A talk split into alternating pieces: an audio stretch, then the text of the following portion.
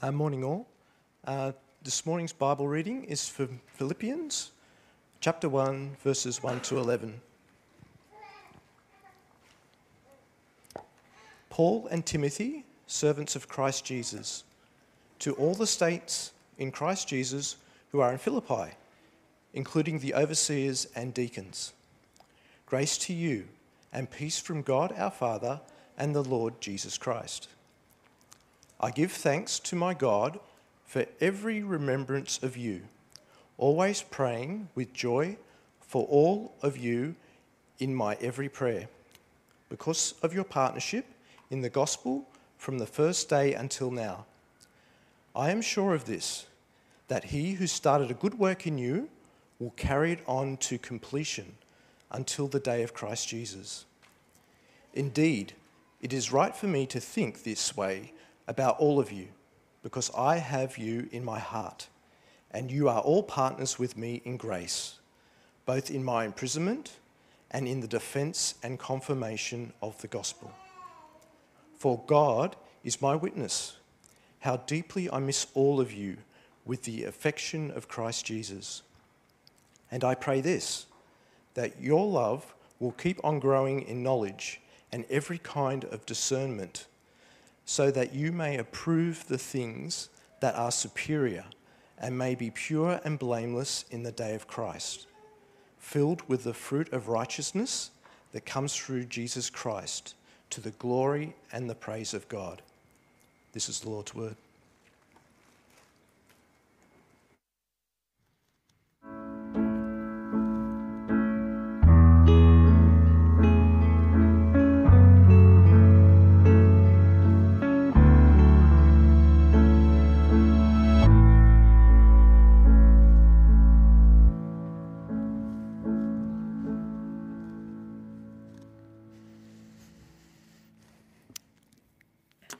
Well, it is good to start this series. Who's excited to be here today? Oh, there we go. Woo, woo, woo. Um, who's having fun? Uh, less, maybe. Um, who is happy? Uh, of course, all these words, they're, not, they don't, they're not quite the right word for what a pastor should say when he gets up to the pulpit. Uh, we don't come here because we're excited, although it's a good thing if we are, or just having fun. Church is more than fun who's happy. Yep, uh, sometimes that's a product of a good morning. Sometimes we're lacking it because it's not a good morning. Uh, the question I ought to be asking is who here is, is joyful? That, that's what this series is about. And, it, it's more than being excited, uh, having fun, being happy. Uh, and yet, what we're going to find is that joy informs all of these things. It informs the way we move, think, be. I've been looking forward to this series for a while now, and we're starting the year well as we seek to be joyful in the Lord. Now, I'm so thankful for last year, for getting to know you, uh, for serving you, and seeking God in our plans to be His church in the place that He has put us. This is a series about being joyful, full of joy. What is the secret? What is the secret to true joy? It's not a mere kind of like what sparks joy. Of course, we think of um, Marie Kondo, and I was actually quite happy to see in the news this week that she's kind of given up a little bit on keeping a house clean with three kids. Ah, welcome to real life. Um, everyone's got an answer to what sparks joy. It might be the ocean. I was there yesterday. It was beautiful, very uh, life enriching, but life isn't always a beach, is it? It could be family or friends, but we know that Christmas isn't always cheerful. It could be work, uh, but it's so up and down and so often full of stress. We have tasted enough in this life to know that we enjoy joy, but we also know that it's fleeting at times and we crave it. And so, what is the secret to true joy, to contentment that endures? Well, this short letter of Scripture, just four chapters, this short letter, sorry, to the Philippians, has the word joy 16 times in it. So I'm hoping by the end of it, that Jesus has sort of hammered away at kind of his joy in our life. As we think about what it might be for, for Paul to write to this church and be so joyful, it would be easy for us to imagine that the Philippian church is awesome. Uh, you know, we know what it's like to be around people who are awesome, and it's easy to sort of spark joy in that space. And so maybe kind of Paul is writing to the awesome church in Philippians. They're pretty good, but that's not the reason why he is joyful. Philippians will show us that joy is not a life hack or just kind of circumstances in life or getting on with good people, nor is it some kind of spiritual thing. Just in case you, you think I'm just going to drop Jesus and therefore everything's going to be joyful, uh, we have to actually explore how Jesus intersects with our life and how the good news actually uh, kind of fills us with joy. And as we situate ourselves in the context of Philippians, we find that actually that's what Paul is doing. He's actually speaking uh, about the joy that they have in the realities of life. Uh, you might have picked up on it that, that Paul is in, prison, he's in chains. Uh, he is uh, in a Roman prison while the Philippians, uh, you know, there's a church there that, that he planted many years ago with Timothy. Uh, and, and they're under great stress too. They're actually really worried about Paul, and so they've sent Epaphroditus with a kind of a care package because Roman prisons weren't known for their caring in prison. Uh, and, and so that's, that's very you know, nice, but they're actually just really worried. Uh, we're going to see Paul speak into their anxieties. They're worried not only for Paul and for Timothy, but they're worried for Epaphroditus, who nearly died on that journey.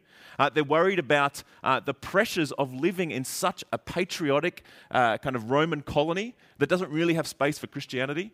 Uh, they're worried about, uh, sort of, or Paul's worried about false teaching in the church while he's away. so there's all these kinds of worries. And oh, how worry so quickly eats away at our joy. And yet, Paul is going to write time and time again to be joyful in the Lord. And it's not just a command, but it's something for us to enjoy. This is a letter for every season of life, ups and downs. And we're not seeking to puff ourselves up and find joy in this launch Sunday, but rather we want to think less about ourselves and more about Jesus so that we might seek our joy in Him.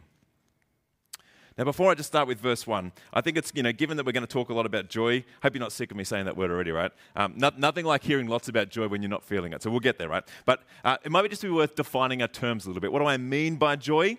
Um, well, uh, if we looked up a dictionary, we'd find something like, you know, an emotion evoked by well-being, success, or good fortune.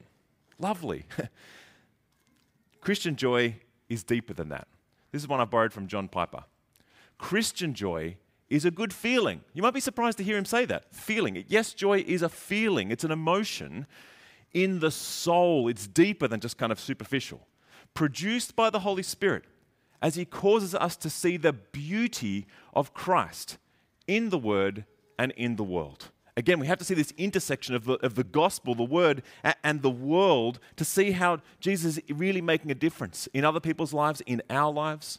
And you know that moment where you sort of see a kind of um, a newborn baby, and uh, you know there's, there's not an ugly newborn baby in the world, right? Everyone just sees a baby and like just like oh, it's you know just it just wells up. You can't you can't even sort of try and you know make it a frown. It just sort of bubbles up. Uh, it's the same as when we look upon the beauty of Christ, and when we see His beauty, it's just a natural response in us that it would well up in joy. But there are so many things in this life that cause us to not see His beauty.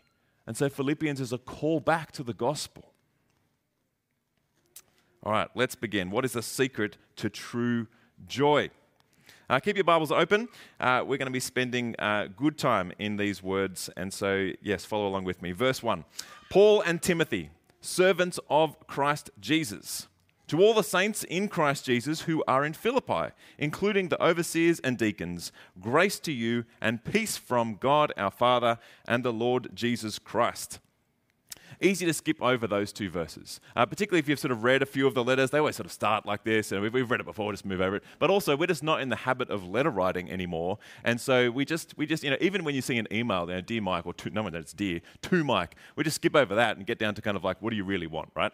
Uh, but there is kind of there, there is joy to be found in these opening words. And i wish in a way that as kind of like in, in, in, our phone or in our email app or whatever you know rather than sort of just having mike or kind of my wife kel as some kind of like you know just transactional information thing i wish it said something as wonderful as this at the top of my screen. I wonder if my, my, my headers and footers in my emails could have the richness of what paul writes in this what do we find? Firstly, we find Paul and Timothy co writing this as servants of Jesus, not lofty titles, not like global planting champion. Uh, no, servants of Christ Jesus. And as they write this, they're saying, We're doing all of this serving God and serving you. It's written from, from below, uh, not above. Uh, it's not Paul sort of demanding, it's Paul actually lifting up and loving. And he doesn't write to uh, the church I planted in blood, sweat, and tears, uh, nor does he write to Saint Paul, the great church in Philippi, as if it was named after him. No, look, look at how he writes to all the saints in Christ Jesus who are in Philippi. He knows this is Jesus' church. He knows that this is God's work. And so he not only participates in it, but, but, he, but he speaks to them accordingly. To, and what does he say? To the saints in Christ Jesus. Now, is that a moment where kind of half the Philippians go, oh, I guess he's not writing to me? Uh, no. I mean, I wonder if you think that. Like, to, to the saints uh, of Jesus Christ in Toongabbie. Or maybe there's three of them. No, no, no. There, there, is hundreds of them. And indeed, we are praying in our mission prayer that God would bring hundreds of more people to Him in this community. Not just to us to puff ourselves up, but to Him. And when we, when we say saints, we're not meaning kind of just Mother Teresa's, but we're meaning anyone who trusts in the Lord Jesus. Because what happens when you trust in the Lord Jesus is by grace. You, you are saved, you are, you are born again.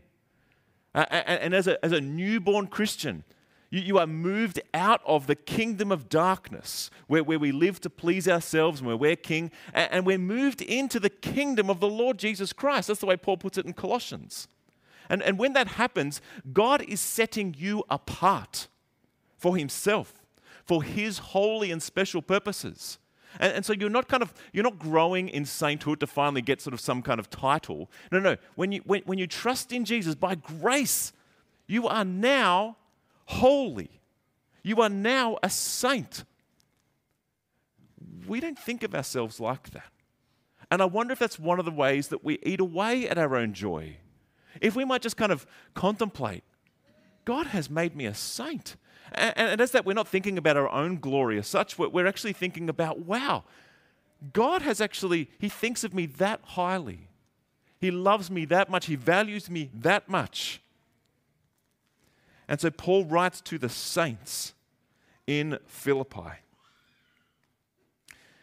And for those of us who are still balking at the idea that we might dare call ourselves saints, and that could be for all kinds of reasons. It could be our acute awareness of our own sin. Look what Paul writes next. This is to you, if, if you're balking at the idea of sainthood. Grace to you and peace from God our Father and the Lord Jesus Christ. Grace and peace to you take that moment to just breathe it in, to, to remember what God has done for you in saving you by grace, in what Jesus has, has won for us in his death and resurrection, and receive it. Stop beating yourself up, but turn to him in faith and repentance and receive grace and peace. This is the bedrock of our joy the good news of Jesus that no matter who you are, what you've done, by faith you might receive grace and peace and all that comes with being united with Christ, including his joy. Now, for some of us who have been a Christian for a long time, it might feel like we're sort of just going through the motions. Uh, that you know, the, you know, the Christian thing, particularly sort of, I reckon sort of the 30s is actually a really tricky season for this. Because, you know, in the 20s, you know, you go to the uni group, you get really pumped with lots of like really interesting kind of doctrine and kind of you, you dig deep, you're hungry, you're thirsty to know more about Jesus. And then 30s, and you're kind of, you know, maybe you're living in suburbia, here we are. Uh, maybe you've got young kids, oh, just, you know, and then you're on the, on the, and you're doing the career track, and it's just all kind of like wheel after wheel. Uh, and, and it's easy to kind of just flatline in your faith. Uh, friends, one of the greatest encouragements uh, in, in, all seasons of life as we seek to serve in joy is to see that God is, work among, uh, God is working amongst us. And, and, the joy of seeing someone come to faith is one of the most joyful experiences uh, in, in our walk. And, and so I want us to long more and more for God to bring people to Himself here. And even as we have the baptism service in a couple of weeks' time, uh, may that be a great encouragement to us as we see what God is doing among us. A couple of years ago, uh, when church was still kind of online, uh, you know, in the chat space, um, uh, as I was moderating, uh, there was um, a, lady named Kit, and she typed kind of a, a question uh, in, that, in that chat space saying, how, how do I know I can be forgiven? I was like, oh, that's a juicy one. And so quickly we're sort of chatting away. And it turned out that she'd sort of been sort of on the fringe of church for a long time, a long time. Uh, and while she didn't tell me in that moment, uh, she was actually dying of cancer and she knew it and she needed to get right with God. But she knew that there was stuff in her life that she needed to deal with. And so she was looking for a confidence. How, how can I know for a fact that, that I might be forgiven? Because I'm not, I've not got joy right now. I don't have this confidence. Well, not only did she get baptized in a hospital bed, I might add, but she invited her husband, a Japanese speaking man who didn't speak much English at all, to actually consider Jesus as well. And so there I am with a translator doing two ways to live with this, uh, with this man. Uh, and he was in his 70s, I think, um, maybe 60s. And, uh, and he came to faith uh, th- through that. And so they they both are being baptized uh, in the midst of kind of circumstances that would otherwise say no joy. And there they are receiving uh, kind of the joy of joys, uh, being, being baptized in Jesus and celebrating life in Him.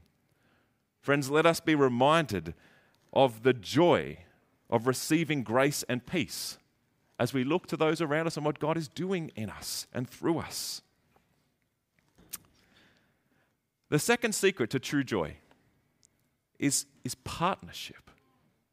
That's what Paul goes on to talk about. Uh, verse 3, he says, I give thanks to my God for every remembrance of you, always praying with joy for all of you in my every prayer. Can you see kind of how labored that is? Because of your partnership in the gospel from the first day until now. I have to admit, sometimes reading that doesn't spark joy. It's kind of like, Paul, are you serious? Every prayer, every remembrance, always full of joy. Do you know those kind of Christians that are just so joyful and happy? You're kind of like. May they be a blessing to us. Um, but Paul here looks a bit alien to us, doesn't he? Like he's just so like. I mean, I, I, I give thanks to my God for every remembrance of you, always praying with joy uh, in every one of my prayers because of our partnership in the gospel. Man, but that's not what we ought to aspire to. As, as every time he thinks of them, he doesn't just think of them as kind of his friends. He thinks of them as kind of the only reason he knows them is because of Jesus. And when he thinks of them, he's like, I see Jesus work in them, and it just bubbles up in prayer and in joy. That because it's helpful here, uh, again, they're not friends, they're not just friends of his. He says, because the reason why I have joy, the reason why I pray for you, is because of your partnership in the gospel from the first day until now. Their partnership in the gospel. Uh, that little word, the gospel, that means so much to us. The good news of Jesus Christ that we've just talked about, who lived and died and rose again so that we might receive by faith grace and peace and joy and new life and forgiveness and the Holy Spirit, who's made us a child of His. Many of us will have particular scenes in the gospel that we've read and cherished I've been chatting to Sally in the office about uh, watching The Chosen and kind of like some of the, the moments in that that just kind of like uh, capture the beauty of Jesus. And I, and I, and I lay this because I want to go back to that definition of joy that as we, as, we, as we gaze upon the beauty of Christ, let that well up in us a joy. And so when we say the gospel, we're talking about not just the message of Jesus, but, but Jesus himself who lived, who actually was in, in this world and, lived and died and rose again for you. And as you gaze upon his beauty, may that be a source of great joy. And Paul's joy is made real in prayer as he remembers them. We've had all kinds of partnerships in life, no doubt. Um, some of them spark joy, some of them less so. Uh, marriage, I'm hoping sparks joy uh, for those of you that are married. Um, business partners, um, you know, can be a source of, of joy as you work on great things together, but also can be very stressful. Uh, batting partnerships in cricket, I don't know much about cricket, I just thought I'd put that there. Um, Uh, group assignments? Anyone? No. In every example you can think of, partnerships, even at their very best, is a, and in their best sense, they're contributing to something bigger than ourselves, uh, but they're all human endeavors, and they're all mediated by humans. And so they're all uh, subject to failure. But what Paul is bringing us into is not just kind of a church planting initiative, uh, not just kind of a strategy of the church, but he's bringing us into the partnership in the gospel. It's Jesus' work, it's his church. And Jesus has already been given the victory in his resurrection. So failure is not kind of, that's not an option. It, it's already been sealed, done away with. Jesus has won, he is victor.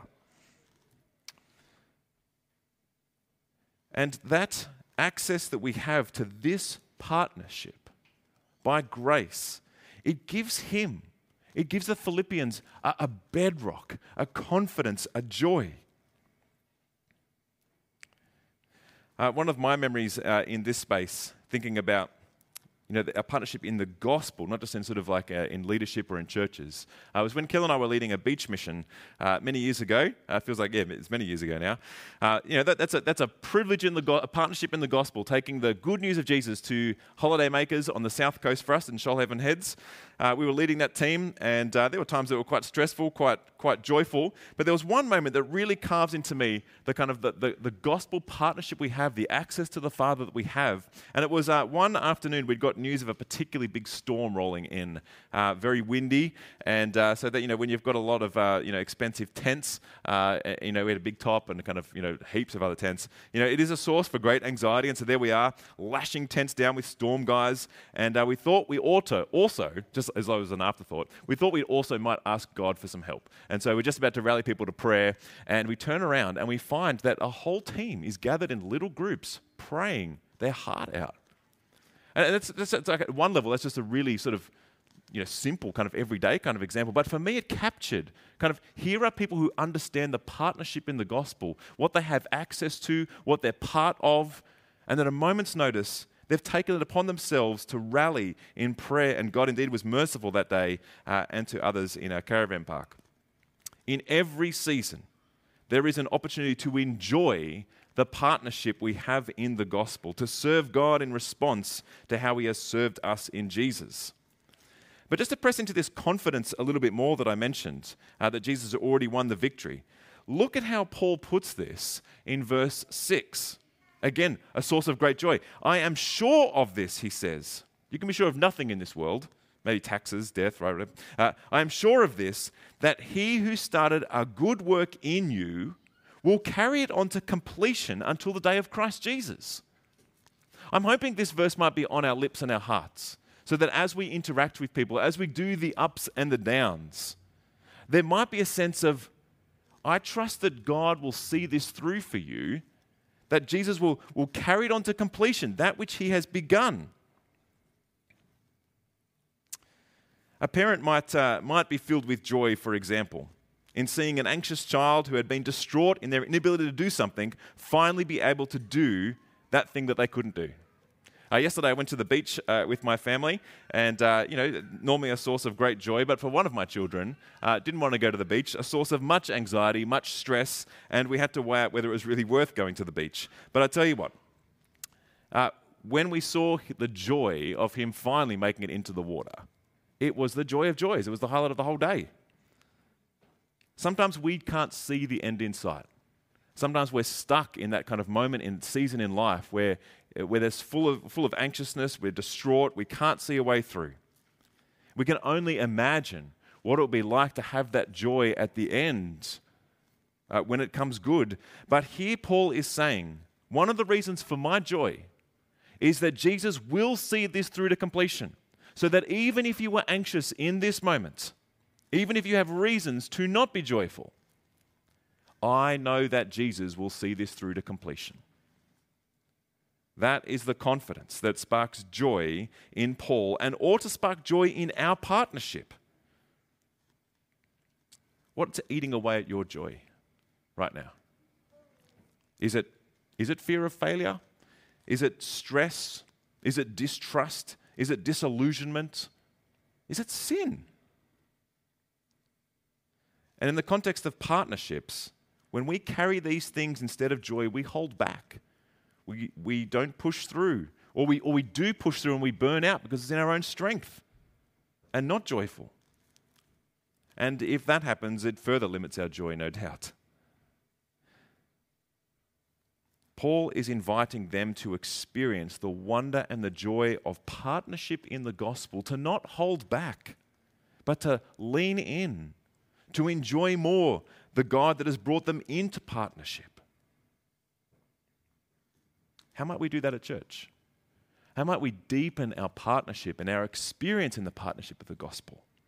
As we allow the, the good news of Jesus to intersect not only in our own lives, but in the lives of those around us. And as we think about that moment of kind of joy when, you know, whether it be kind of a, a child at, at a, that finally makes it to the beach or, or, whatever kind of circumstance you find yourself in, as you get to know people more, as you get to see the way Jesus is working in their life, look at the way Paul responds to, to, the, to, kind of, to real life, to real people. He speaks about it with such affection, and not just his own affection, but wow, this is, I want you to look at this, right? Verse 7. Indeed, it is right for me to think this way about all of you because I have you in my heart. And you are all partners with me in grace, both in my imprisonment and in the defense and confirmation of the gospel. Verse 8, here we go. For God is my witness how deeply I miss all of you with the affection of Christ Jesus. Paul here is reflecting on his own deeply felt affection for the Philippians. Uh, not just friendship, not just kind of like, hey, it's good to hang with you guys, but this, this deep affection. He has them in his heart, he says, and he longs for them with the affection of Christ Jesus. That is a huge statement to ponder just how much Christ has set his affection on people and to join in on that is, is huge, right? Think about for the joy set before him, he endured the cross. That's the affection of Jesus. He sees you in your sinfulness as an enemy of the kingdom, and he sets his affection upon you. And for the joy of you coming to know the Father, for being adopted into God's family. For that joy set before him, he endures the cross. He delights in you, in your adoption, in your growth. He longs to work in you and through you. And Paul says, with that affection, I miss you.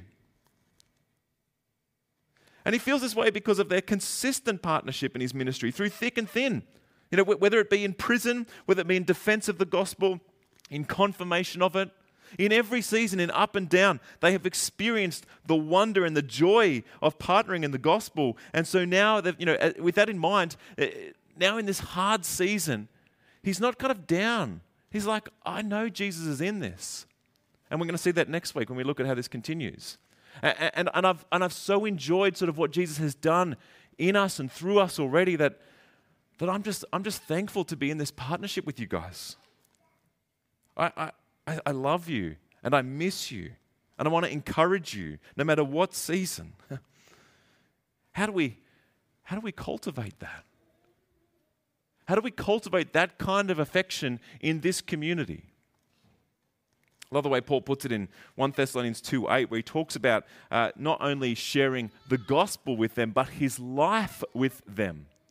The only way we can really speak in terms of affection and really mean it is to actually know people. Now, man, if, if you're not in a small group, for instance, and, and maybe if you're just online, or if you don't actually know people here very well at all, you, you are actually missing out on the affection of enjoying the partnership in the gospel with others. Now, I'm not questioning kind of whether you're saved by faith, that's a totally different thing. I'm talking about the encouragement and the joy that comes from, from knowing others in Christ and, and, and being part of what God is doing among us and through us. We've got to cultivate that. It doesn't just happen. We, we can't just sort of say, hey, small groups are on a Wednesday night, 7.30, be there, and sort of out pops joy. we, we open the word, we, we speak into each other's lives. We walk alongside each other through the difficult seasons. We carry each other's burdens. We pray for one another's sins. We cultivate this, this affection as we press into all that has been opened up to us together. And with all that in mind, the third secret, and the way I'm just going to finish here, is, is Paul's prayer, is just prayer in general. That we have access to the very throne room of God to come before our Heavenly Father as children, as messy children, and opened up in Him in prayer. He says, I pray this, that your love will keep on growing in knowledge and every kind of discernment, so that you might approve the things that are superior and may be pure and blameless in the day of Christ, filled with the fruit of righteousness that comes through Jesus Christ to the glory and praise of God. Just, just a couple of things here, right? As he prays that their love will keep on growing. I mean, we, we, we live in a culture where, where, we, where we love love. Like, it's a good thing to love love, but, but this love has a shape. It, it, it's a Jesus shape. He, he prays that their love will keep on growing in the knowledge and every kind of discernment uh, that is God's will. And so, as, as, as Paul acknowledges that their, their circumstances where there is cause for much anxiety, uh, should Paul send back Epaphroditus or, or Timothy to encourage them? Uh, how might the church resist kind of the pressures of culture around them? Uh, well, what do you say to false teachers in the church? Paul's praying that as they make decisions in wisdom, that, that they would be able to discern God's will, what is His good will. And look at how he puts it. He says, so that you may approve the things that are superior. At one level, that sounds like, you know, afterwards you're like, God, I approve of that. That was real good. Uh, we're not standing over God and some kind of approval, but so that we might, we might taste that the Lord is good. That as we press into His will, we're like, yes, I can see that it is good. Sorry for doubting it. Thank you for leading me into it. And all the while, so that on that final day when we see Jesus, we might be pure and blameless in Him. Paul is praying in their Christian journey from this very moment of anxiousness all the way to when they see Jesus face to face. All covered by faith, all with Jesus, and yet growing in love, growing in knowledge, growing in affection, and filled with the fruit of righteousness and all the good things that bear out of being in Christ. And all of this is to his glory. Friends, I'm hoping that as we, as we read Philippians together, that not only will it be further cause for us to gaze upon the beauty of Christ, but it will be cause for us to, to actually think about what is eating away at our joy Uh, what are the circumstances we find ourselves in, and how might we enjoy the affection of one another, the partnership that we have together, and that we might walk this Christian walk together to the glory and to the praise of God. Let me pray.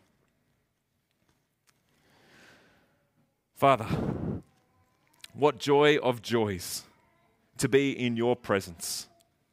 Well, we don't always feel it as such. And yet, Father, we, we long for it. And so, with all that Paul has reminded us, all that you've shown us in your word this morning, would you give us cause to pause, to breathe in your goodness, to remember all that you've done for us, and to walk forward in the joy of knowing you and making you known? We pray that we'd enjoy this together. And so we ask that you would fill our conversations Fill our times together. Fill to overflowing, we ask. To your glory. Amen.